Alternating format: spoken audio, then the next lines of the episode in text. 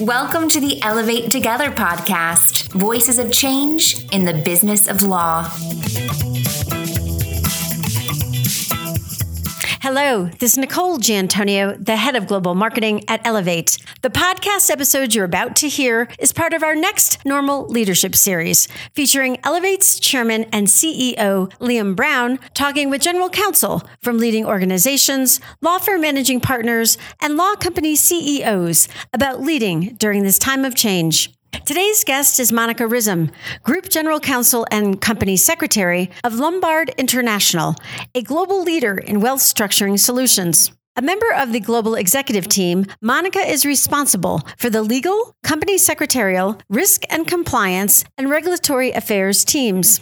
Liam and Monica discuss the power of being a generous leader, getting things done, and that leadership isn't about being fast. Thank you for joining me on this discussion today about leadership in law. I've got a number of questions that I'd like us to talk about. I think the first thing to do is to get to know you a little bit. Could you talk about the arc of your career that led you to the role that you have now, please? Sure. First, Liam, thanks for having me. Delighted to be on this podcast. My career started with a more traditional path. I went to law school in the States and to Georgetown in DC. Then I worked in New York and London for a big Wall Street firm, Weil Gotshal, for almost five years. And then I made my first foray in house and I joined GE Capital back when GE was uh, one of the biggest companies in the world. And that's probably where I, I made that pivot from being a, let's say, a bright and enthusiastic private practice lawyer to actually learning how to be a business lawyer. And GE at the time was very focused on developing talent. So I had a great seven years where I started out as an in house counsel with a business team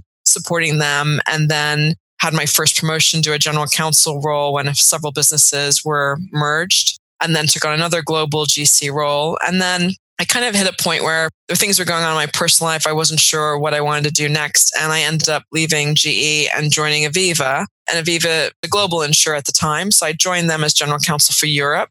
And that was a really exciting role for me because it was at a very senior level in the organization, working for another woman who was the group general counsel and I was given a bit of a blank slate. I mean, the reason they invited me to do the role was they said, We've never had a GC for Europe. And can you kind of bring that together? So I, I was given sort of three issues to think about.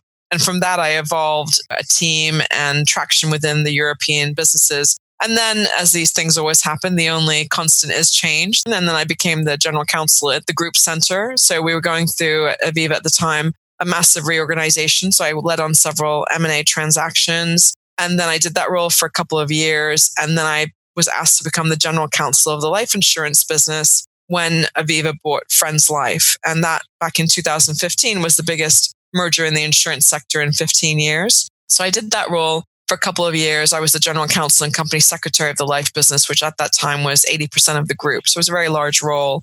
And then they did another reorganization. And I kind of had started to think at this point, six years into my role with Aviva, where am I going next? Because I really want to be in the group general counsel role. And in terms of succession, that was where I was being placed, but it was not going to be imminent because there was no role to go into.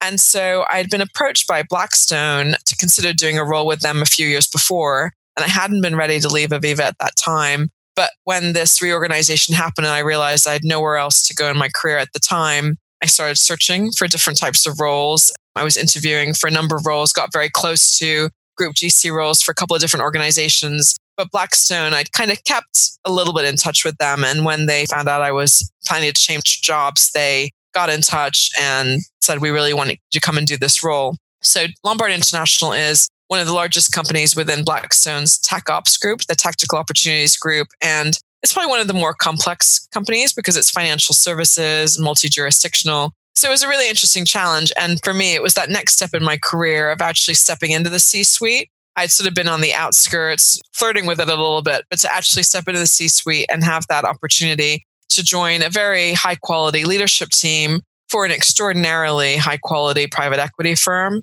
That was very exciting. So I joined Lombard in January 2018. So it's coming up to two and a half years. In that time, we've had a number of changes. I, I started out as the European GC with always a plan to become the group general counsel that was part of my contract, but it happened quicker than one would have expected. But that was great. I got to build in knowledge of our US and Asia businesses and now two and a half years into the role, we had a new CEO, group CEO join April 1st, Stuart Parkinson from HSBC. So that's been very exciting for us. And he brought a completely different global perspective to the organization. And so, you know, I have responsibility in my current role for not just legal, I also have responsibility for the regulatory affairs, compliance, and company secretarial. So I am the GC and company secretary. And I'm one of those GCs who actually really enjoys the governance and board stuff. I know sometimes people kind of fall on the other side of that equation, but I really enjoy it. I find it fascinating to be in the boardroom, hearing the kinds of conversations and debates and learning from the executives and non executives in that context. So that's where I am. And this is where I've been for a little while now.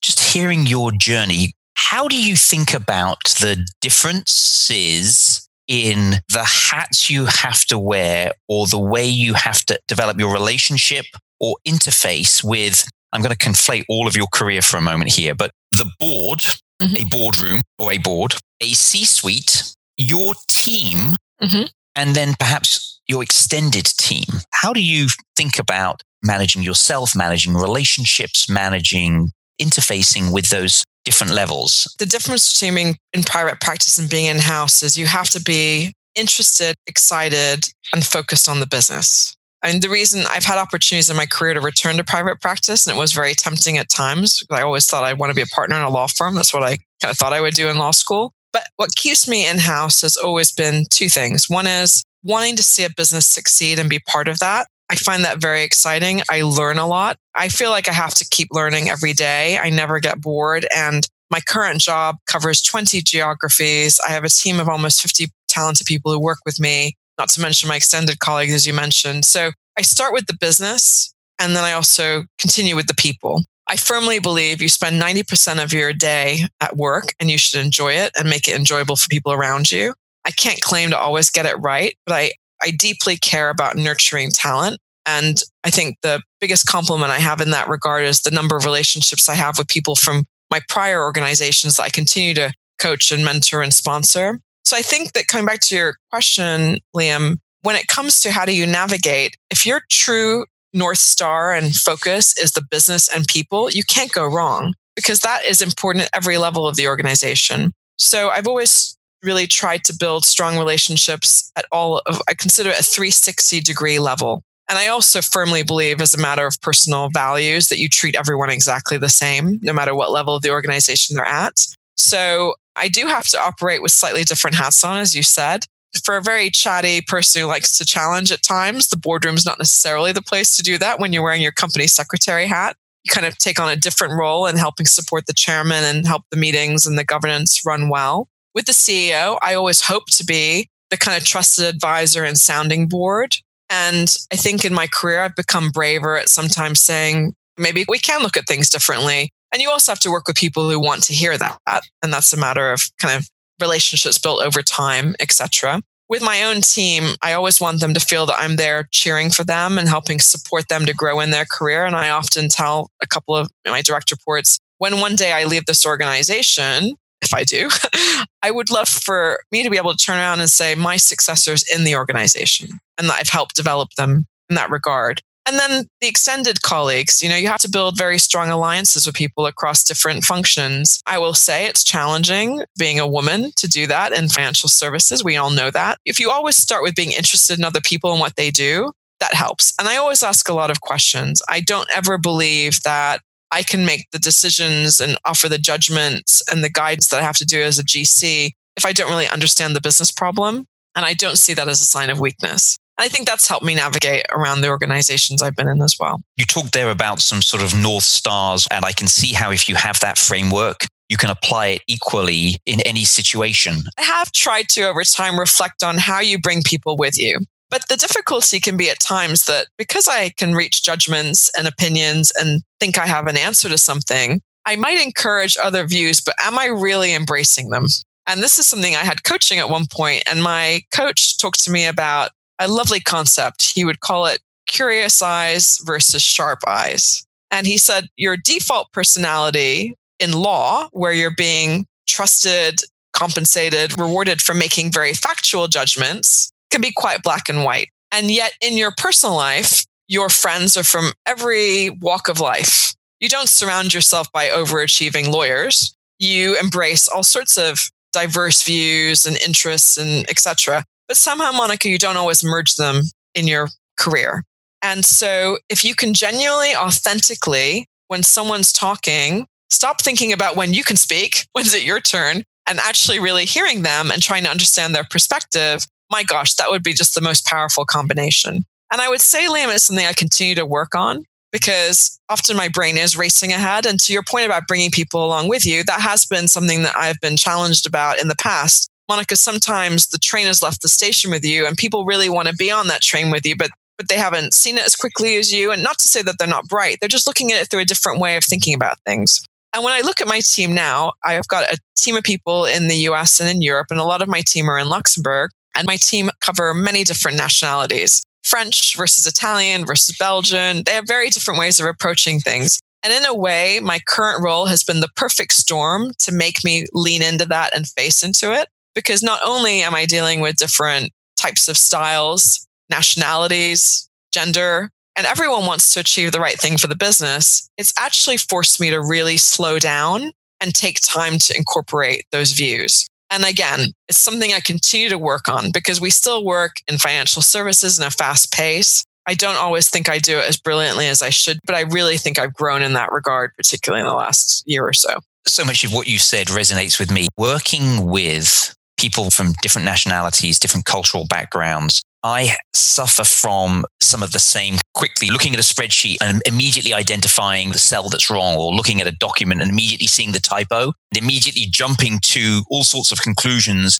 that don't bring people along. But working with different people from different nationalities has caused me to stumble occasionally into things like my worldview. When I surface, I have a point of view about X, Y, or Z. And you have that moment when you just realize, oh, I think I've just said something that either offends someone or simply doesn't provide space or an understanding of where they've come from. And that a moment that I have of that awareness, which I'm sure I didn't have in my 20s or even my early 30s, that moment of, oh, wow, I, I've mm. closed that person down. The curious eyes versus sharp eyes example, you've had people in your life who have helped you and mentored you. How did you find people that could be your, your guides? Liam, it's sort of taken two different approaches. Sometimes it's been sort of offered to me formally through being on a succession plan and someone saying, we want you to have a mentor. But often it's just been people I've developed relationships with, and I still have those strong relationships. My first boss at GE is still a mentor to this day.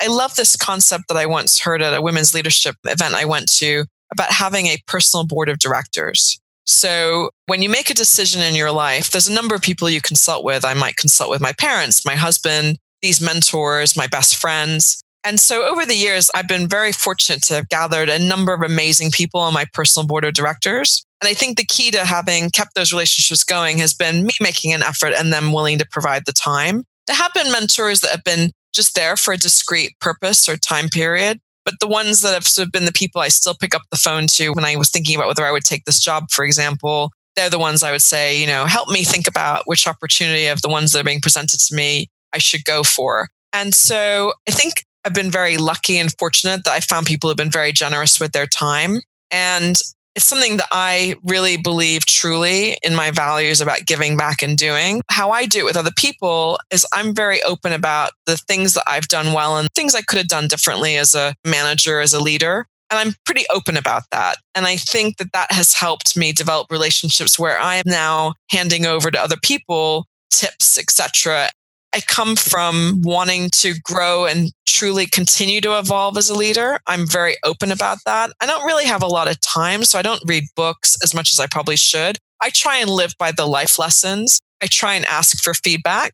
I have to sometimes bravely face into uncomfortable conversations if I don't think I've done something the right way. I try to check in with people better about how are you feeling? What more do you need from me? But the biggest takeaway I found for me personally was slowing down because when I'm running at 120 miles per hour, it's quite overpowering for some people. And the real shift in my leadership journey on this, Liam, was realizing that that 120 miles per hour and giving 250% that was causing me to be rewarded and promoted, et cetera, in my career didn't necessarily help me become a better leader. I had to switch from being an individual contributor and making it about me and everyone look at how well I'm doing so I should be promoted etc to taking that step back. And I've, I have read a number of really good articles. I look at the Harvard Business, you know, Review, etc. about that switch when people have gone from being super high achievers to taking that step back to allow other people to do it and realizing that that's not a comment on you not being a high achiever anymore. It's just about that next stage and not needing to always constantly prove that I'm the one behind something. And that's part of my own personality. It comes back to something that also we used to have as a very important concept at GE. They call it PIE, performance image exposure. And the foundation of that was lawyers often think that you're going to get rewarded through your performance. Just because you do your job well, naturally someone should realize that and help you get the next level. And at GE, they would say that's like 10% of it. That's a given. You've got to be excellent at what you do. But then it's about your image and your exposure. So your image is the part you can control. And that's the part about the energy you bring to a meeting, how you make people feel. And then the exposure is sometimes a combination of what your boss can give you, the exposure, etc. But if you see it as the whole together, then you realize that's really the key to grow in your career, get promoted, get the next role. I think sometimes the dark side of that was the image became too much about myself. And I would say over the last three or four years, going through different experiences, different organizations has helped me really grow in that regard and to realize that it's so powerful to be that generous leader who takes a step back to help other people shine. Monica, in preparation for talking with you, I read you've got views on getting things done, change, and micromanaging. How have you learned, or what have you learned? Perhaps it's looking back in some ways, you look back on the 20 year younger version of you. You now work with all these other young professionals. What are your philosophies about getting things done and how you get things done through the team? I see it as a little bit of an iceberg approach. Sometimes I just need to float above, and sometimes you need to deep dive in, either because the board or the CEO expects me to be all over a topic. And the things that have been effective for me have been to make sure that I'm really communicative with my team about why I'm getting involved when I get involved. Some of the things that came out with COVID that we had to do to implement distance selling and all these things were very critical to the business. I was making sure that our team was delivering it. I was driving it at a senior level, but bringing them with me and also knowing when they needed to step forward and own the various parts of these processes we need to put in place. So I would say it shifts. You have to know when it's the time to make the stand because you're the one who's responsible and you have to do that as the GC often.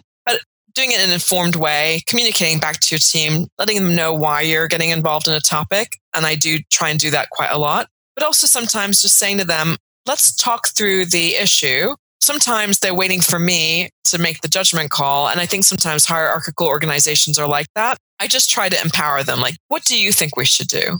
How would you approach it? Sometimes I'll agree with that. Sometimes I won't. If I don't, I might say, how about we think about it differently? And ultimately, then I always say to my team, you know, things happen behind the scenes within our team. We can debrief, do a post mortem, but to front face the business, we're one team and we're joined up and I have your back. And I say that to my team always. Like I will never throw them, anyone under the bus. Sometimes things don't get signed, mistakes get made.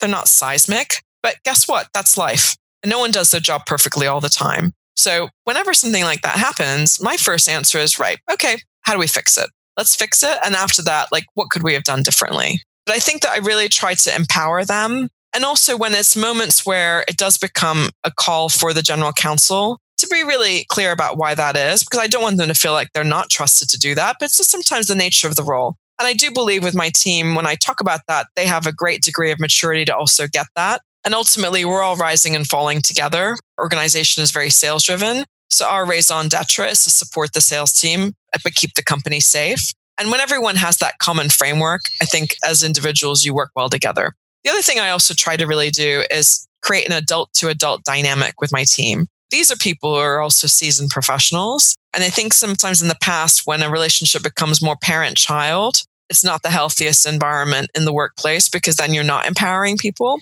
So, as I said, I'm not trying to make out that I get this right all the time, Liam, but the things that really stick with me in terms of the mantras I live by are around trying to empower people, support them, challenge when you need to. But above all, you know, our global HR director reminded me of this quote from Maya Angelou, which is so profound that I think probably gave me the best dose of remembering curious eyes that I've ever heard, which was I'm going to read it to make sure I get it right. You will have heard it before, I'm sure. People will forget what you did and what you said, but they will never forget how you made them feel.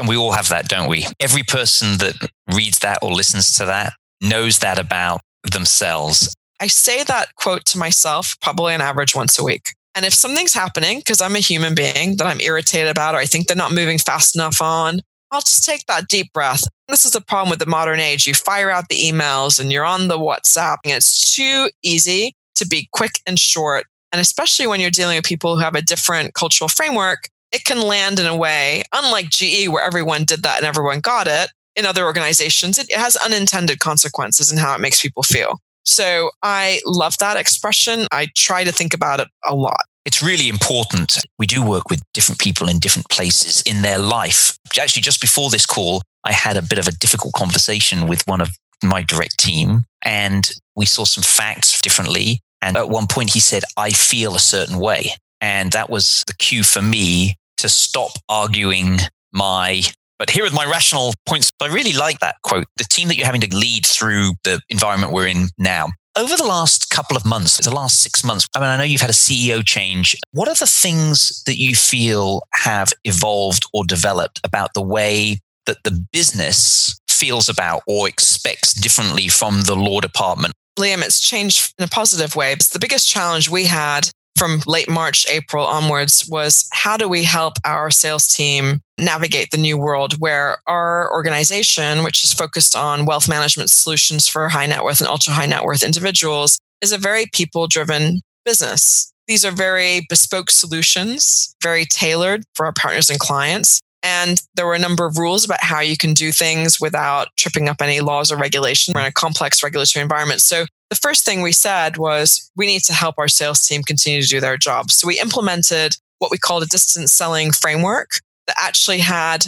scripts and various other belts and braces to allow our sales team to talk to our partners and clients, but also communicate the messaging we need to do to make sure that their contractual rights that you would normally have in writing later in the process were being respected. And adding on to that, we also deployed an e signature tool very quickly and I know that probably doesn't sound revolutionary, but for our business, it was something we talked about for a long time, but we had to move really fast. And so I think that the legal team was at the forefront with regulatory and compliance, other parts of my wider team in driving that forward as a solution. And I think that, you know, when you think about what will continue to operate as we're, we're still in an uncertain period, we need to continue to refine that solution. I used to, I used to jokingly tell our, our global sales director, look, I know we want to build the Rolls Royce, but right now I'm building the Mondeo.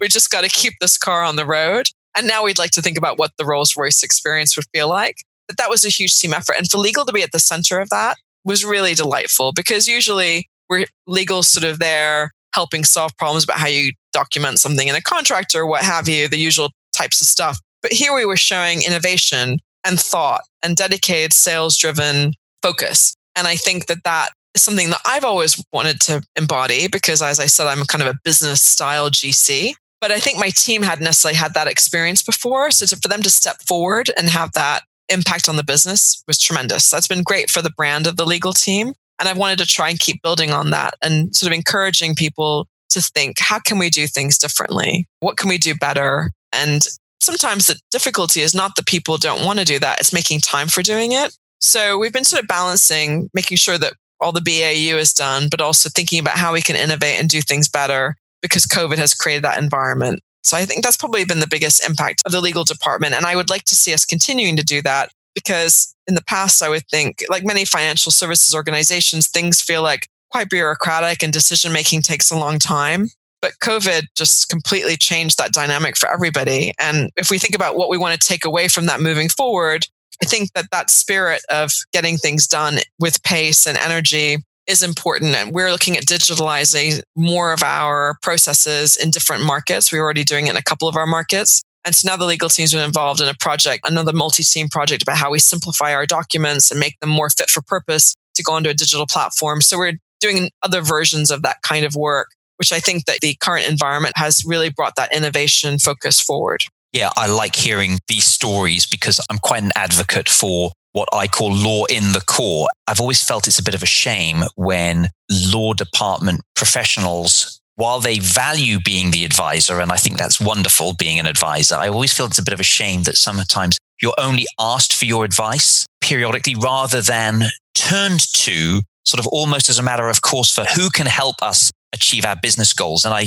and hearing your story, what I heard was this environment really did create opportunities for people to raise their hand, but also come together around how can I help? How can we help? I just think that must be so fulfilling for the law department. When we look back on 2020, I'm hoping that we look back and we see that law departments are much more integrated and embedded into the business rather than aside from collaborating in the way that you've spoken about is so valuable. Two questions. What would be the advice that you would give the 20 year younger Monica? That's a great question, Liam. Be a bit kinder to yourself, be a bit patient, take time to celebrate success a bit more. Be grateful for the people who are around you, who you're close to, because many of them, fortunately for me, will still be with you 20 years later, cheering you on. That personal board of directors, your family and friends. Never take that for granted. I'm going to ask you to finish a sentence. And that sentence is leadership in tough times requires dot, dot, dot. Leadership in tough times requires kindness. I think it's kindness towards others that comes back to the how it makes people feel and what they remember. Kindness to yourself because tough times affect everybody. And kindness in giving to others. Having that kindness, which to me also means that pausing, that reflection, that slowing down for a minute that we talked about earlier in the podcast. For me, slowing down allows me to access more of that because I'm not so focused on the end goal. I'm focused on how we get there. Celebrating kindness in leadership is really important. It's just one word, but it's a word that we all connect to. Monica, this has been really very, very interesting. It's been really interesting to hear your views on leadership as your career has developed. It's interesting to hear your views on leadership as your personal leadership has evolved. And yeah, I hope this is going to be useful to other people who are actually going through their own journey and possibly aspiring to career success. Thanks so much, Liam. It's been really fun conversation. I've enjoyed it. Tune in to the next episode of the Elevate Together podcast. Available on Apple Podcasts, SoundCloud, Stitcher, Spotify, and ElevateServices.com.